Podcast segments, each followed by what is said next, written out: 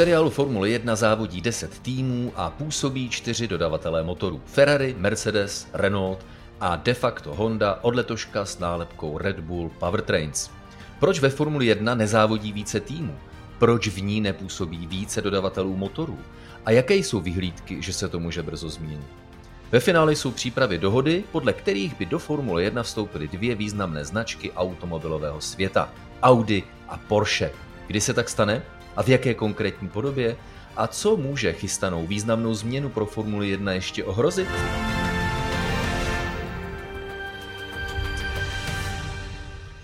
No tak právě o tom si popovídáme samozřejmě v nejnovější epizodě podcastu Kolo na kolo. Srdečně vás v zimní, tedy zdánlivě poklidné, ale přesto informačně našvihané přestávce zdraví Tomáš Richter a Jiří Košta. Tomáš, já tě zdravím a zdravím i naše posluchače, tak jsme zase tady. Jirko, 10 týmů ve Formuli 1, je to hodně nebo málo? Taková otázka na tělo hned v úvodu. Udělám takový kompromis, je to hodně málo. A jestli to můžu ještě doplnit, myslím si, že třeba na to strašně trpí Alpine lomeno Renault, protože nemají kam posadit Oscara Piastriho. A mají málo týmů na uh, rešerši a další vývoj svých motorů. Ono rozhodně, se to nezdá. Rozhodně. Ono se to Jirko nezdá, ale když má dodavatel motoru jen jeden tým, eh, na rozdíl od ostatních, eh, kteří mají týmy dva nebo více, tak je to sakra velký rozdíl, který se pak projeví v čase na kolo. Ono to bylo právě skvěle vidět u Hondy, když začínalo ve Formuli 1, že měl jenom McLaren a tu exkluzivitu a ten potřebný čas jim strašně chyběl, proto třeba Renault o rok dříve, i když měl podobné problémy, tak měl tehdy tři týmy k dispozici a ten vývoj šel mnohem rychleji, ale Hondě to takhle trvalo v podstatě nějakých 4 až 5 sezon, než se trošku schopila. Proč je vlastně tak těžké vstoupit eh, do Formule 1 pro nový tým? Inu, my jsme to vlastně zmínili. Nejenom eh, postavit zbrusunovou továrnu a eh, nový monopost, ale tím hlavním problémem je dneska získat pohonou jednotku. Samozřejmě dá se koupit od stávajícího dodavatele, ale tam pak je potřeba předpokládat, že tovární tým nedovolí tomu novému vyhrát, takže investovat velké peníze do toho, aby tým pabírkoval eh, na chvostu eh, bodovaných míst a to se mu to ještě nemusí povést, protože pokud by stavěl nové šasy, to si také vyžádá nějaký čas na vyladění, takže investovat hodně peněz do toho, aby v podstatě jste jen doplňovali místo na soupisce bez nějakých zářných výsledků, tak to samozřejmě logicky nikdo nechce. Zkrátka, ten problém spočívá v tom, že finanční hranice vstupu do Formule 1 je tak vysoká a nesmyslně vysoko postavená, že jenom blázen by v nějaké správní radě, představte si, že jste finanční ředitel nebo manažer zodpovědný za zdravé fungování své firmy. Navíc v dnešní době automobilky ve velkém propouštějí a teď budete utrácet stovky a stovky milionů dolarů, abyste vlastně z toho nic neměli, tak takový blázen se jen těžko najde. Ale když se podíváme zpátky do roku 2014 na začátek eh, hybridní éry, tak Jirko, eh, na začátku této éry se pro ní připravovalo eh, Porsche, dokonce Stefano Domenicali, dnešní šéf Formule 1 a dlouhá léta vysoce postavený manažer skupiny Volkswagen, tak připravovali Porsche na vstup do Formule 1. Nakonec to nevyšlo a Porsche, tedy můžeme říci, že velice úspěšně šlo závodit někam jinam. No, no to můžeme uvést do takových dvou rovin. Jedna je ta finanční a druhá je hlavně především Dieselgate, která vlastně ovlivnila nejenom Porsche, ale celý koncern Volkswagenu, takže i Audi nebo Škodovku a právě hlavně samotný Volkswagen. Takže šly hodně rozpočty dolů. Volkswagen tehdy ukončil vlastně program v rally a to všechno mělo za následek tahle ta aféra, protože to hodně pošpinilo jméno Volkswagenu. A jak ty říkáš, připravovali se na Formuli 1, ale nejenom z tohoto důvodu tedy zůstali v Le Mans, kde už to bylo rozpracováno. Hlavně Audi už tam mělo mnoho zkušeností. A tak nějak to vypadá tedy, že možná přijde nějaká ta druhá šance. Přesně tak, vyhráli eh, titul šampionů v letech 2014 a 2017, tedy Porsche, o kterém se teďka bavíme s čtyřválcovým hybridním eh, motorem od Alexa Hinzingera, což je bývalý šéf designu Cosworthu a motorů Formule 1 a ta šance tedy byla zastavena jednak rozhodnutím managementu o jakési neúplně nesmyslnosti, spíš nesmyslné nákladovosti současných motorů Formule 1 a pak, jak říkáš, definitivní stopku tomu vystavila eh, Dieselgate, ale od té doby uplynulo něco vody v řekách. Stefano Domenecali byl zlanařen eh, jako šéf Formule 1, ale dostal k tomu, tedy vedle si myslím hodně dobré výplaty a takových požitků, tak k tomu dostal jeden velký úkol a tím je přitáhnout alespoň jednu ze značek skupiny Volkswagen, pro kterou právě Stefano Domenicali pracoval, však také probíhají už v zákulisí a v závěru loňské sezóny probíhaly eh, schůzky nad novými motory pro rok 2026. To je, Jirko, asi také důležité říci, že to není až tak úplně jednoduché změnit filozofii pohonné jednotky, změnit její architekturu a očekávat, že no dobře, tak si v prosinci roku 2021 řekneme, že budeme chtít závodit s novými motory a v březnu 2022 je nasadíme v Austrálii. Je to drahé, chce to mnohaletou přípravu, takže potenciální nové motory budou až v roce 2026, což je jako pár let, co si musíme počkat, že jo? Je to hodně zvláštní, protože dřív se motory vyjeli pravidelně, vlastně víceméně téměř každý rok byl nějaký nový motor a Ferrari třeba mělo i dva, tři, že různě zkoušeli a testovali to, ale to už jsme hodně v minulosti, to už jsou 60. a 70. léta. Každopádně mít na tu pohonou jednotku na ten cyklus 12 let je strašně moc a to je přesně asi ten důvod, proč je trošku Formule 1 střelená do nohy, jak ty rád používáš tento termín. A obávám se právě, že třeba to je ten důvod, proč do světového mistrovství vytrvalostního závodění WEC jde hodně automobilek, včetně právě třeba Porsche a nebo Audi by tam také mělo být. A právě ty náklady jsou mnohem nižší, ale zároveň se tam vyvíjí a pro značky a automobilky je strašně důležité vyvíjet něco málo i do toho reálného světa, aby to nebyla jenom show, jenom marketing pro značku, ale zároveň, aby si přivedli nějaké ty věci, protože třeba Ferrari se tím historicky hodně rádo chlubí, že prostě používá do svých civilních vozů technologie z Formule 1. Je to pravda, na straně jedné je to motor, který má málo kdo rád a je tady s námi dlouho, na straně druhé příprava nového motoru fakt není jednoduchá, protože my neznáme jeho specifikaci, jeho architekturu.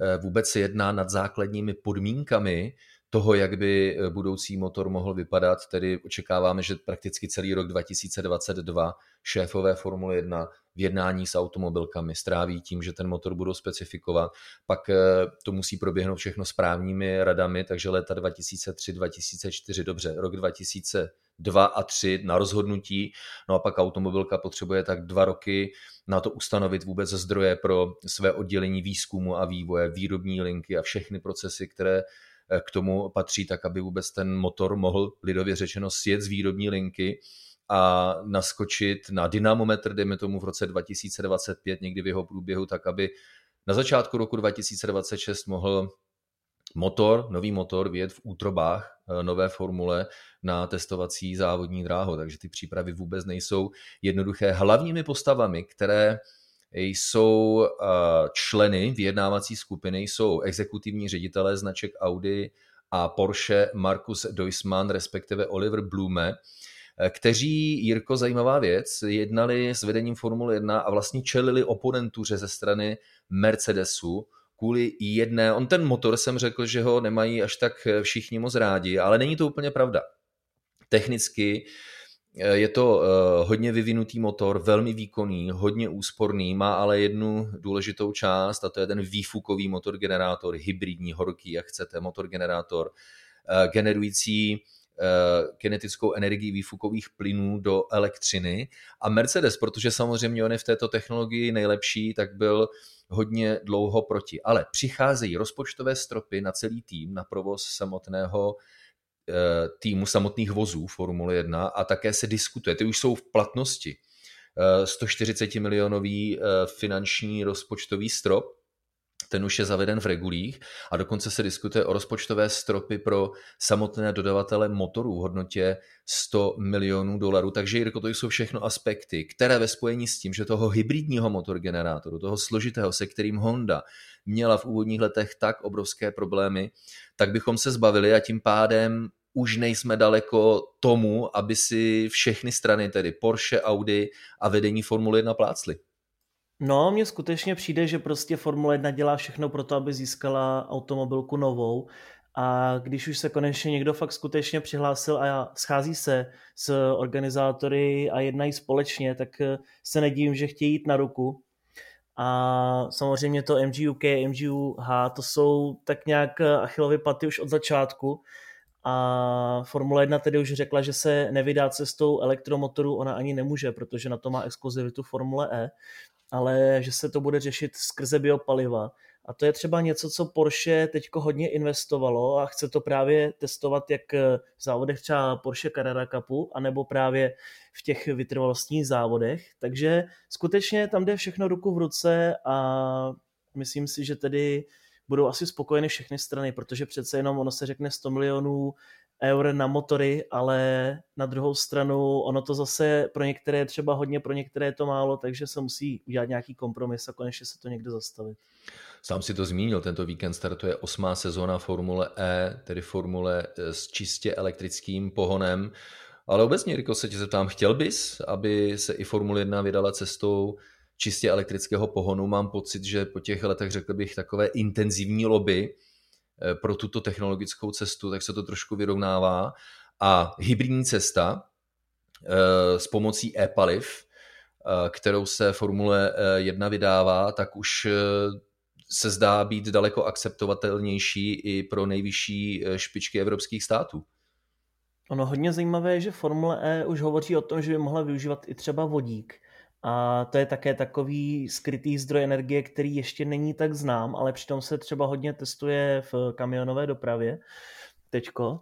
Ale co se týče té elektřiny, tak myslím si, že v budoucnosti je to možné, ale třeba za 30-40 let, že prostě postupně se to vyvíjí a nic není za den.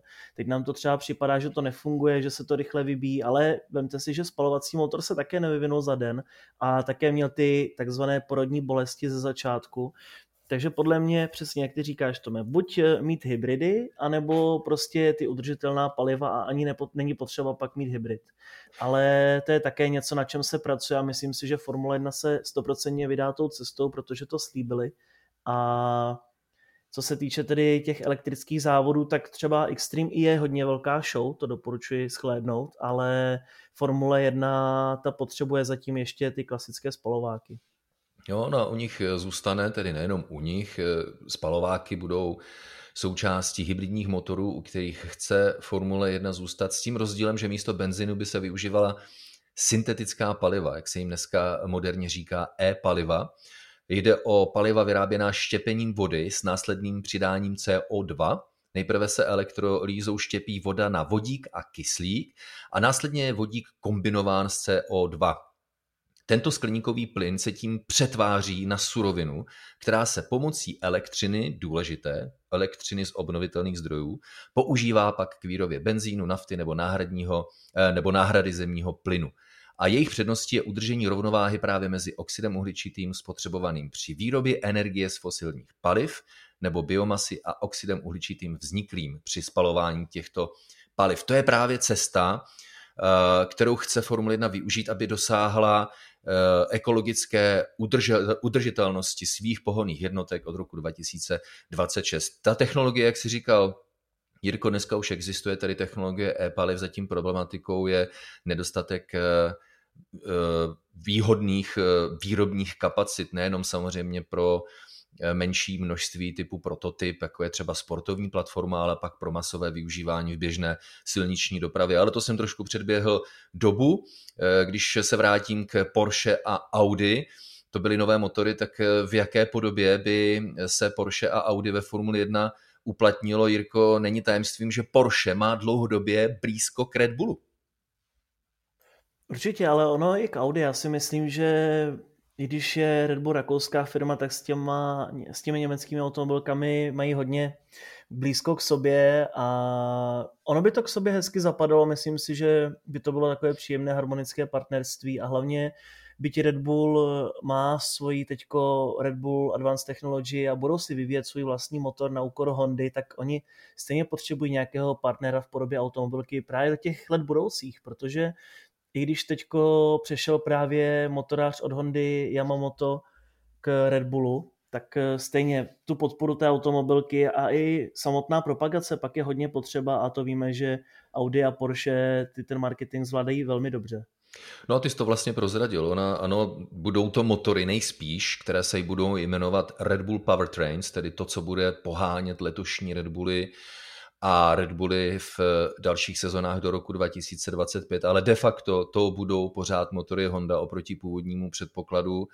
Eh, v tichosti eh, Honda bude motory nadále vyvíjet, nadále je sestavovat, nadále je provozovat, nadále je podporovat, takže továrna, nová továrna Red Bull Powertrains v britském Milton Keynes, tak eh, zůstane taková poloprázdná a Red Bull právě čeká, co bude dále. A otázkou je, jestli Porsche třeba majetkově vstoupí do Red Bullu, třeba 50-50, nebo to bude nějaká joint venture, jakákoliv jiná majetková struktura, každopádně rozhodnutí by mělo padnout už relativně brzy, konkrétně v březnu tohoto roku. U Audi je to také velmi zajímavé, protože i už i McLaren přiznal, že Audi jedná právě s McLarenem o skoro až vlastně celkovém odkoupení týmu, ale McLaren není jediným týmem, se kterým Audi jedná, je to Zauber, který závodí pod hlavičkou Alfa Romeo, ale nesmíme zapomenout, že je to pořád švýcarská firma Zauber a také s Williamsem, což by nabídlo možnost upgradeu továren pro Audi, na které se nevztahují eh, rozpočtové stropy,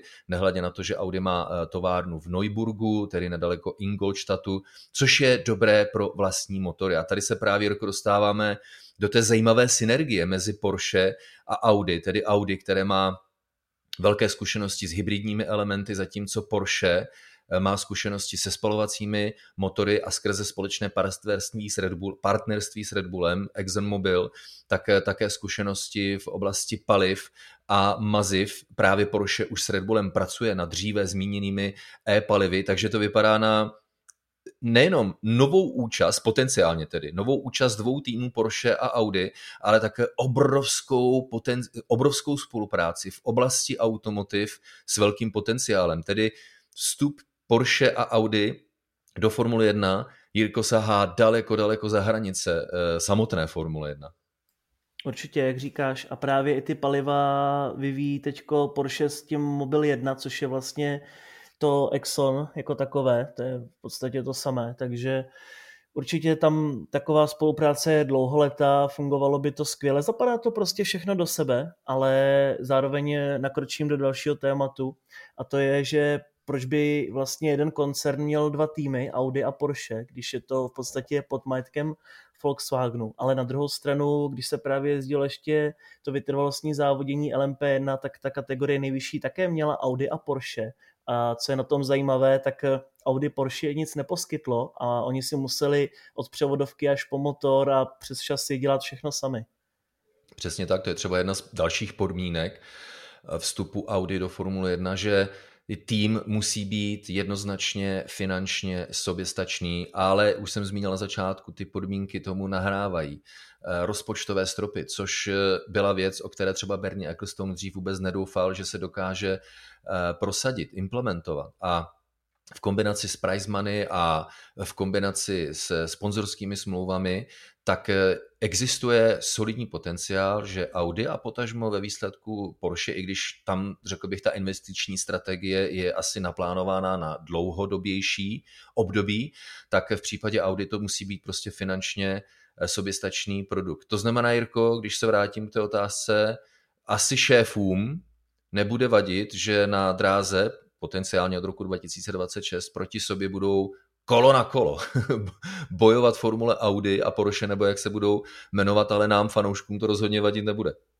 Já si myslím, že to nakonec asi nebude vadit nikomu, protože pro ten koncern jako takový je to win-win a pokud ty peníze potečou od Porsche nebo od Audi a ty reklamní zisky a marketingové a budou se prodávat více jejich vozy, tak si myslím, že na tom nemůže nikdo prodělat. Já to vidím pozitivně a spíš se divím, že takhle naopak, když je to velká příležitost, že Formule 1 se takhle otevírá, tak proč se nepřipojí třeba zpátky Toyota nebo já nevím, Nissan prostě, proč tam nejsou pořádní japonské automobilky, proč tam Honda utekla, je to takové dost zvláštní, protože oni na to ty rozpočty mají a stejně budou mít své závodní divize, jenom prostě v jiných šampionátech.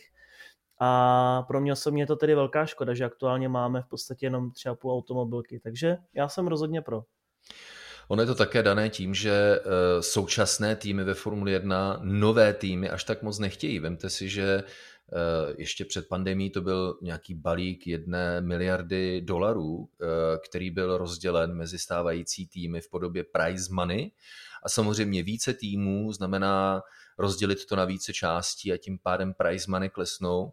Takže týmy nejsou až tak, stávající týmy nejsou až tak úplně ochotné otevírat ten svůj vlastní exkluzivní klub někomu eh, novému. Také proto byla nedávno, řekl bych, hodnota licence, Eh, Formule 1, jakási, jakási franšíza, tedy vůbec to místo na soupisce Formule 1 ohodnoceno na částku 200 milionů dolarů, to je to, co musí nový tým zaplatit, ale pokud by to prospělo celému šampionátu, tedy vstup Porsche a Audi, tak právě tenhle poplatek za jakousi pomyslnou licenci, tak může být Porsche a Audi odpuštěn. Jirko, což mě připomíná ekonomickou krizi před 13-14 lety už dneska, 2008-2009, kdy eh, této ekonomické krizi předcházela na automobilky nejbohatší éra Formule 1 a obrazně řečeno ze dne na den eh, BMW, Toyota, Honda a já nevím, kdo všechno další houfně Formule 1 opustili. Eh, tehdejší prezident Max Mosley,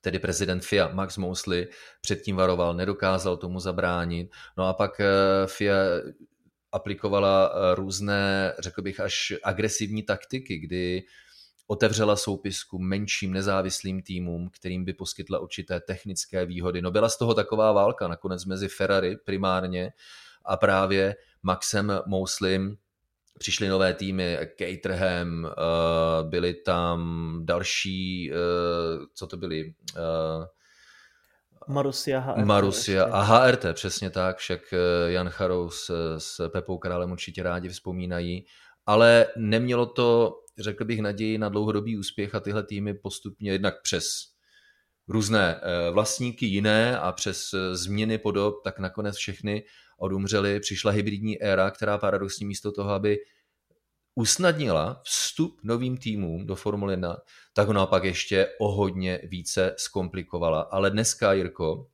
když jsem takhle reflektoval na tu událost posledních 14 let, tak dneska mohu říci, že Formule 1 nebyla nikdy eh, za tuhle tu dobu blízko eh, vstupu nějaké atraktivní značky do Formule 1, jako je tomu právě v těchto dnech? Hmm, rozhodně. Mně přišlo přesně, jako jak ty říkáš, jak kdyby to úplně umřelo.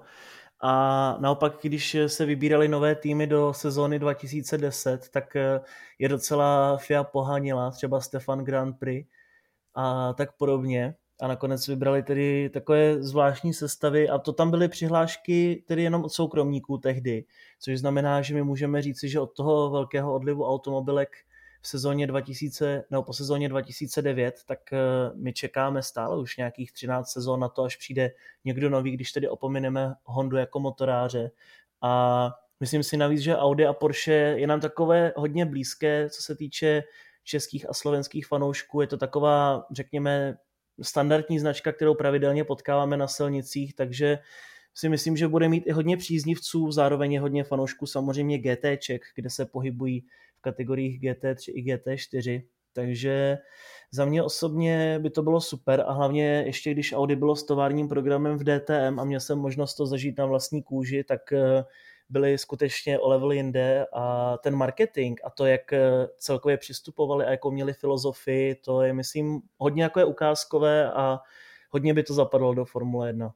No a sourozenci Škodovky vlastně, můžeme říci. No, taky. přesně tak, tak. Tak proto je to možná také blíz, blíže našim uh, srdcím. Mimochodem, tímhle Sírko také dokázal poukázat na jednu dlouholetou neduhu uh, a tou je ta, že automobilky zkrátka mají silný politický vliv, což v konkrétní aplikaci znamená, že mají velký vliv na rozhodovací procesy. Eh, cynik si může říct, no jo, tak šampionát eh, podle regulí, nebo co do regulí, do regulí patří Mezinárodní automobilové federaci, marketingová práva vlastní společnost FOM, tedy F1, reprezentovaná dneska Stefanem Dominikalim. A tihle dva by se zkrátka jako mohli dohodnout. Jenomže pro schvalování pravidel existují určité procesy a součástí těchto schvalovacích procesů jsou právě automobilky, které zkrátka pořád, ať se navenek tváří a chtějí, tak tu situaci chtějí strhnout vždycky ve svůj prospěch. A proto Formule 1 nemůže udělat třeba tak rázný krok, jako před časem udělali pořadatelé eh, vytrvalostních závodů. Krok, který si myslím, že přinese do několika dalších let velký nárůst popularity téhle soutěže a hrozně se na to těším. Teď už jsme právě v těchto letech svědky toho, co přijde v budoucnu. A tím pádem, eh, takhle na závěr toho dnešního povídání v nejnovější epizodě podcastu Kolo na kolo, musím přece jenom upozornit na to, že ve Formuli 1 je všechno možné. A tím pádem pořád existuje riziko, že nakonec k dohodě nedojde, protože zase ani na straně Audi, ani na straně eh, Porsche, tedy v případě zmíněných výkonných ředitelů, Markus Doisman a Oliver Blume si prostě nemůžou říct, tak a teď půjdeme do Formule 1, protože on se samozřejmě zodpovídá velké správní radě, tam mnoho politik, jsou to automobilky působící v běžném světě, zaměstnávají desítky až stovky tisíc běžných lidí. No a řada těchto zaměstnanců je paradoxně propouštěna kvůli přestupu na postupnou cestu elektrifikace. No a této konstelaci tihle zaměstnanci, které mají právě zastoupení eh, v, ve schvalovacích procesech formou odborů, tak pořád mají poměrně silné slovo, slovo a potenciálně mohou snahy eh, Porsche a Audi zablokovat. A to, Jirko, znamená, že by ve Formuli 1 opravdu pak zůstali pouze Ferrari, Mercedes, Renault a Bůh ví, co zůstane eh, po Hondě a to znamená jediné, tedy že by ta moc v rozhodování o dalším směru Formule 1 nadále velice silně zůstala na straně automobilek. A historie Jirko ukázala, že to zkrátka není dobře, když moc nad tím, jakým směrem se Formule 1 bude ubírat, mají automobilky.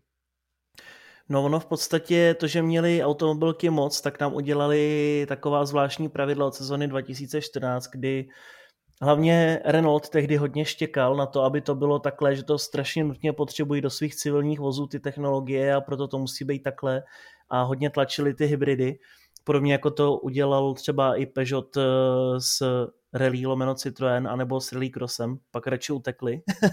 tak eh, přesně tenhle ten velký vliv eh, nám ovlivnil pravidla, které tak nějak byly konec konců, jak všichni pak tak nějak se shodli, vlastně strašně špatně nastavené.